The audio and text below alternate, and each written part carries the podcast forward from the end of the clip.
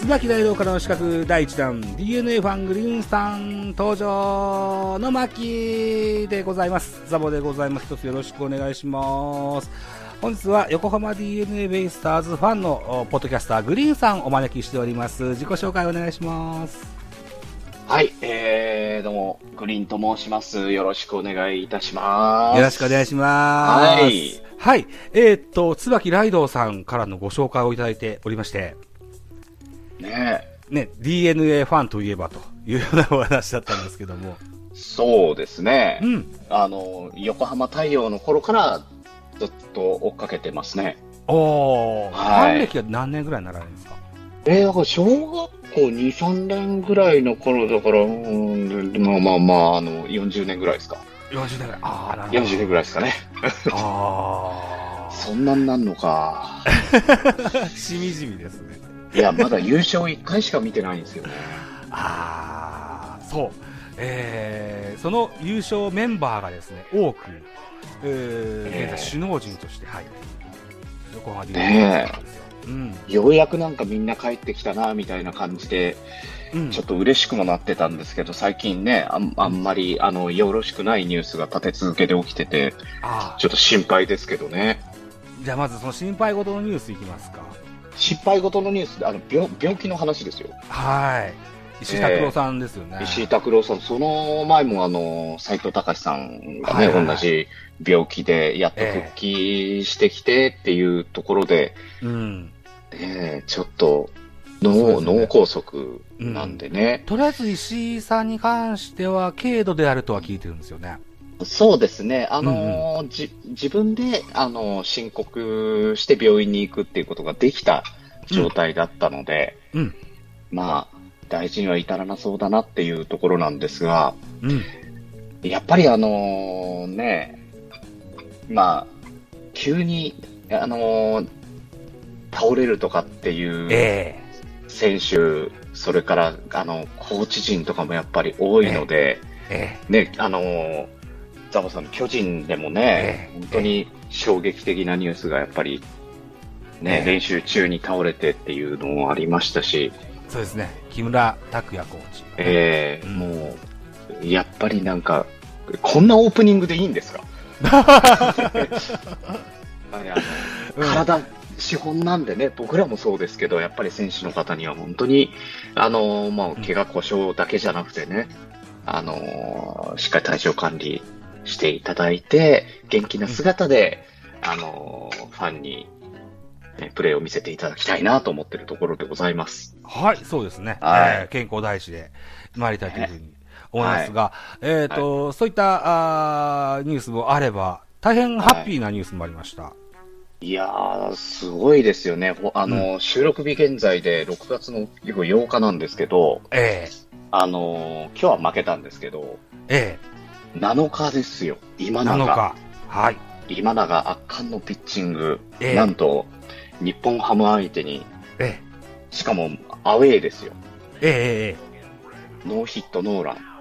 達成ということで。ええー、うん、 調べたら、ベイスターズ52年ぶり。そうですね。 52年前は太陽ホエールズです。太陽ホエールズ、はい。ええー、あの、紀藤投手っていう方らしいんですけど、僕も生まれてないので全然知りません。そうですよね、僕も知らないんですよ ね。えー、えー、っと、先ほども言っていただきました、アウェーということで、あの、えー、札幌ドームでの達成ということでね、えー、えあの、喜びも抑えて、あの、敵さんの、あそあの、ね、球場だったのでね、大変マナーもよろしくて。もう、紳士だなと思いましたね。うん。うん、えー、自分でもあのなんかそう盛り上がっちゃいけないって思ったって言ってましたから、うん、えー、もともとクールな、ね、あの感じはあるんですけど、やっぱそこまで考えてのね。表情はあんま変えない印象がありますよね。うんええです。ね。表に出さないんですけど。うん。いやー、それがまたかっこよかったですね。そうですね。うんえいやー、見事なピッチングでしたよね。えうんー昨日仕事が終わらなくて、はい。えーあのー野球の試合、携帯で、あのーえなん、なんていうんですか、アプリで、えあの、文字だけで見てたので、もうドキドキしながら仕え事し一て級たん速ですけ報的どな、やつ。はい。そう、一級速報をずーっと見ながら仕ええ事してて、あのーえ気が気じゃなかったですね。 なるほど、なるほど。しかも0対0だったんですよ、あの、9回まで。ロースコアでしたね、はい。うんえーこれだからノーヒットノーランを達成したとしても、うん。あの、9回まで行っても延長になって負けるパターンもあるじゃないですか。中日の大野の例がありましたからね。そうなんですよね。うんうん。確かに。えうんー、。そう大野もそうですし、やっぱりあの今まで歴代であの延長戦に突入するっていう、はい。 やっぱりノーヒットノーラン、ね、達成したりしなかったりっていう方もね、いらっしゃるので、西口の話ですか。西口、そうですね、西 口も、あとはね、あの、江夏がすごかったんですよね。江夏豊はい。江夏豊がノーヒットノーランやった時やっぱ0対0であー延長。延長11回はい。自らのホームランで試合終了っていうああ、野球は一人でできるでおなじみ。一人でやっちゃったっていう、 えうん。まあ、そんなことにはならず、しっかり、えー9回にベイスターズは点を入れて。ーそうですねねえー宮崎が宮崎のツーベースでしたっけ、ねはい。ですいね。やーよかった、ね、よかった。うん。えまあ、見事と言わざるを得えない。見事でした今シーねズンは、えー佐々木朗希、それからひ東浜、この辺東が浜完全試合やノーヒットノーランしてて、え今永選手がそそうういでうすね推移だといノったーヒッ形トにノーなランっていま3す。人目、ええうんすごいですね、今年はと、ここ最近ずっとあのーなんか、うんピッチャーの記録が、あの特にいい、はいえー何シーズンかだと思うんですけど、その中でも、今年はやっぱりそういう記録がどんどん生まれてるなと、うん。ねなんまあか今年大と谷も顕そうで著すけどな、ね、うんえーうん顕著な印象がある顕著ですねうんあります。ね、あのー巨人もね、あのーうんいい抑えがいて、ああ、いい抑えが。体勢っていう。はい、ねそうですね。ううんん。、あの、爪の赤を煎じて飲ませてやりたい選手がいるんですけどね。ああ、そもそも大勢は、えードラフト直後は先発にしようというプランだったんですけどね。 そうですよね。うん。でも、まあ、大抵はやっぱり先発やらせようとして、先発やらしてての抑えに行って、抑えて大成功パターンじゃないですか。そうですよね。うんうん。そもそもドラフト1位っていう系譜はその例が多いんですけど、そうですね。えー去年クローザーしてたビエイラの調子があまし良くなく、うん。うん。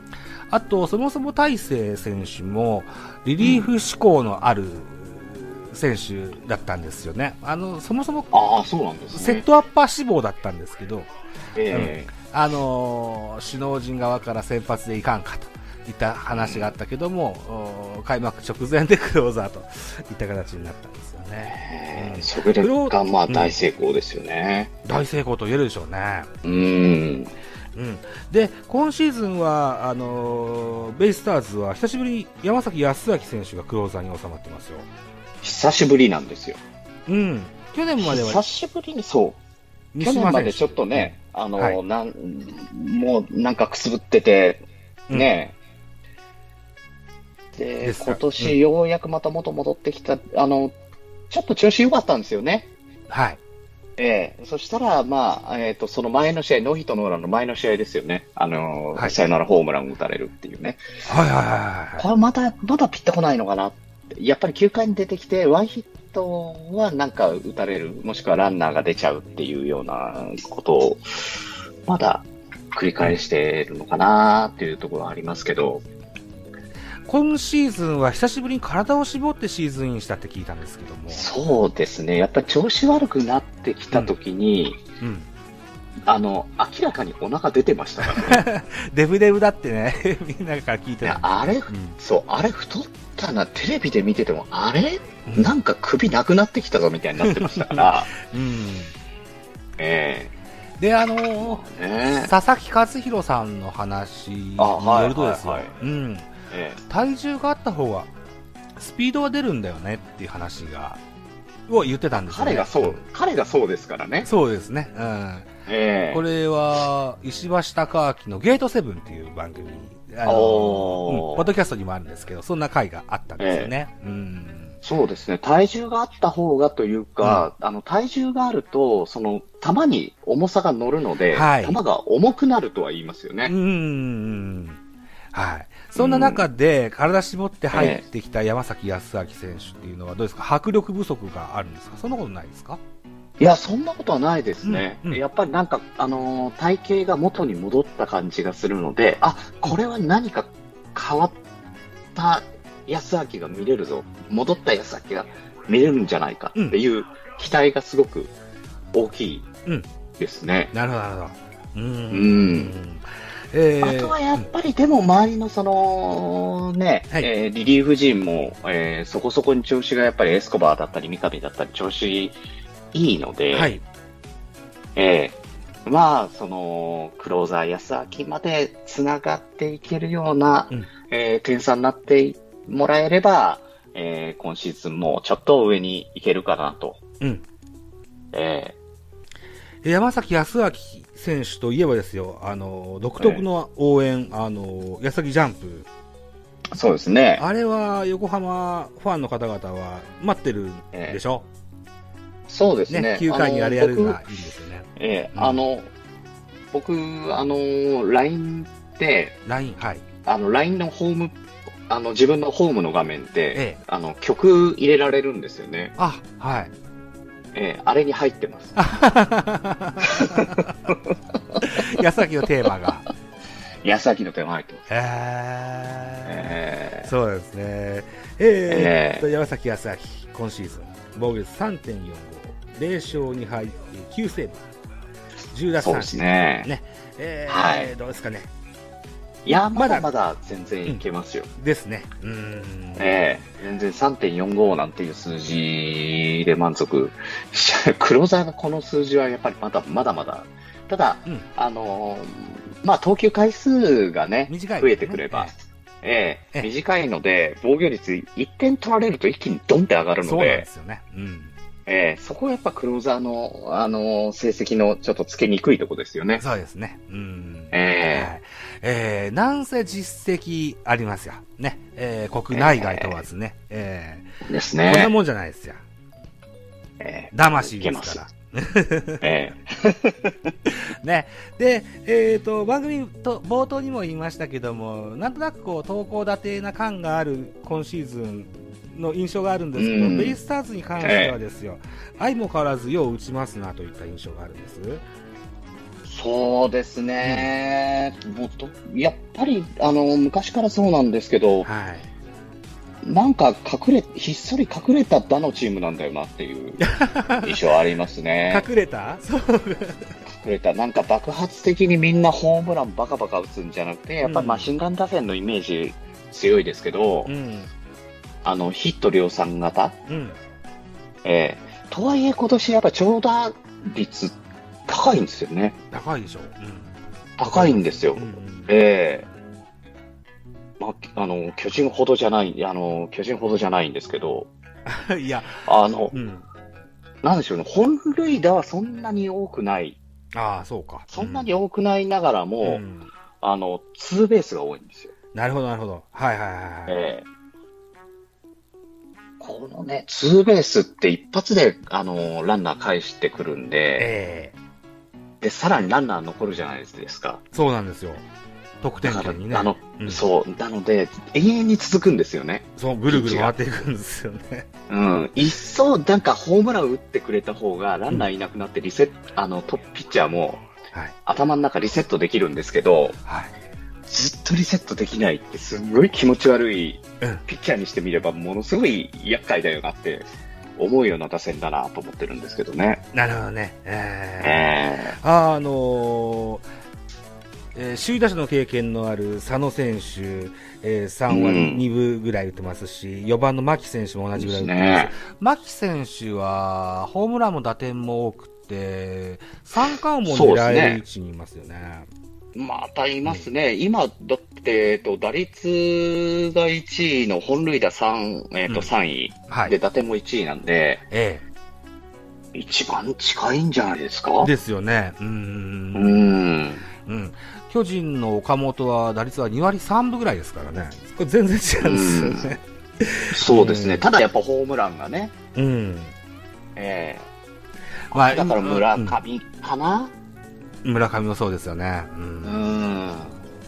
まあでも、牧選手も全然引きを取らない。そもそもあのーうーん NPB にしてみたらですよ、長いことセカンドで言うと、菊池か山田かって言われてたことは長いことありましたけれども、そうでこすにね。うん、2年目の若武者がこう、いやー入ってきた。まあ1年目から活躍してむますしろ1年目から出てますよね。うん、うん。えうん、あおしかもあのお大きな体ですけども軽やかな守備ですもん ね。え不思議です よね。ええうん、だいぶ宮崎選手も丸はい、丸っこいですけどね。丸っこいですけどね、あの俊敏ですよね。 うん、あと宮崎選手も3割打ってますしね。うん、宮崎もずっといいですね。いいですね。うん、頼り、頼りになりますね。押村君はオースティン選手がこと今シーズンはちょっともう難しいんですよね、確か怪我でね。あ、いや、えーっとですね、えー6月の中旬ぐらいから2軍に合流できそうだっていう話です。なので、 6月中旬、えーまあちょうん、 6月中旬、うん、うん、なんか今日のニュースだったんで、本当かどうかね、あの、本当にそんなに回復できるのかどうかわかんないですけど、えまあ、外オーテオースティンとね、つながってくれたらまた、えはい。今ちょっとやっぱ外野がね、あのーまあ、外が、あのーね、指名打者になったり、はい指名打者じゃなかったら、えー一塁は佐野が入ったり、外が入ったり、ええで、やっぱ外野回ったりとか、いろいろやっぱちょっと外野がね、あの、ぐるぐるぐるぐるしてるので、そこに、えーしっかり固定されてくると、いいもっといいチームになるのかなと。なるほど。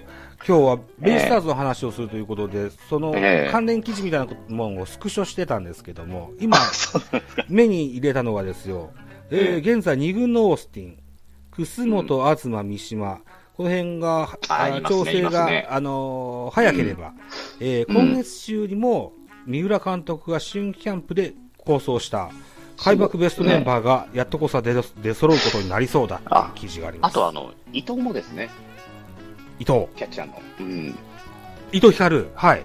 伊藤光も、たあのー、6月の4日かな ?2 軍に。は多分それぐらいに復帰してるので、え2軍で今マスクかぶってるので、ええまあそうなってくると戸柱峰井に続いて、えうん。まあ、出てくるかなと。なるほど。えーああ。えーっと、なんとなく、去年今年とですよ。正捕手、峰井戸柱と山本っていうのがぐるぐるぐるぐる回うんっそうてるで印すね象があったですけども、ここ最近はしっかり峰井選手で固めてるような印象があったりしますが。いやー、うんいいですね、峰井さんね。うーん。えまあうん。えーまあ、ピッ、多分去年ぐらいは、選抜ピッチャーかなんかに合わせての、キャッチャーのローそうテーでシすョンだったねで。すかね。あのーピッチャーに合わせてキャッチャーも変えるっていう、うね。うん。ん。なるほど。いや、そう、あれもね、いいと思うんですよね、すごく。うん。ピッチャーが投げやすいんで。なるほど。あーえそうか。うん。あのー、なんでしょうね。うん。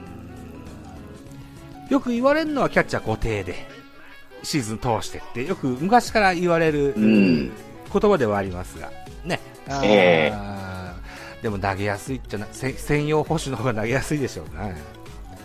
そうなんですよ。だから、あのー佐々木朗希もえね、あ松川の、君今年、あの、松川と組んで、ええあの、配球が全然違ってんですよね、うんうんうん去年と。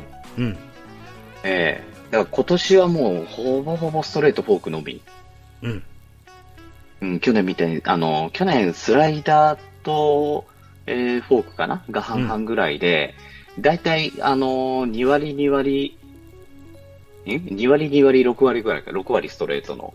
うんうん、それが今年は7割ストレートの3割フォークボールっていうはいような、えー感じになってたと思うんですけど、そうですねはいそうですよね。全然、あの、やっぱり配球が違ってきちゃってるので、去年のデータ役に多分立たないんですよね、キャッチャー変わったことで。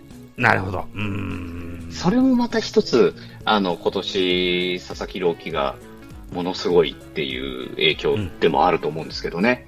うんうんえうんうん同じようなことがベイスターズでもそういった反化学反応が起こればー、面白いかも起こしれるないですねと思いますね。特に、うんあのー僕、あのーキャッチャーの、えあの、良し悪しって、いろいろ言われるじゃないですか。リえードだったりとか。はい、いろいろ 言われまますね、す。ねうんあのー打撃がうんぬんとか肩ねがいい、打撃がうんぬん。なうんなんだって、僕、打撃だと思ってて。なるほどはいええで、打撃で言うと、今年、あの、今時点で、峰井が2割5分9厘。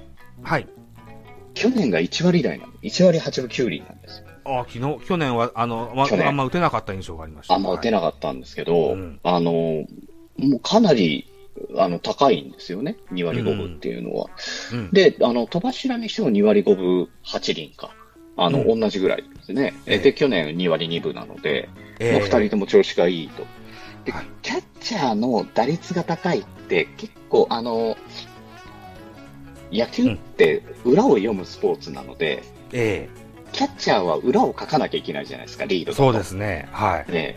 で、裏を書くってことは、自分が打席に立った時に、その裏を読むこともできるので、リードが良ければ打率はいいはずだっていう僕の理論があるんですけど、 ああ野村克也もよう言ってたま感じですね、それねえうんそうなってくるとやっぱキャッチャーの打率がいいのは、あの、いいキャッチャーだと僕は思ってるんですね。なるほどはい、ええただこれでホームランを狙いすぎると、うんあの、キャッチャーからあ指名打者になっちゃってくので、はいはいはいあんまりそこまで行っちゃダメよっていうね、あのな、るほどねええタブチコースになっちゃうんで。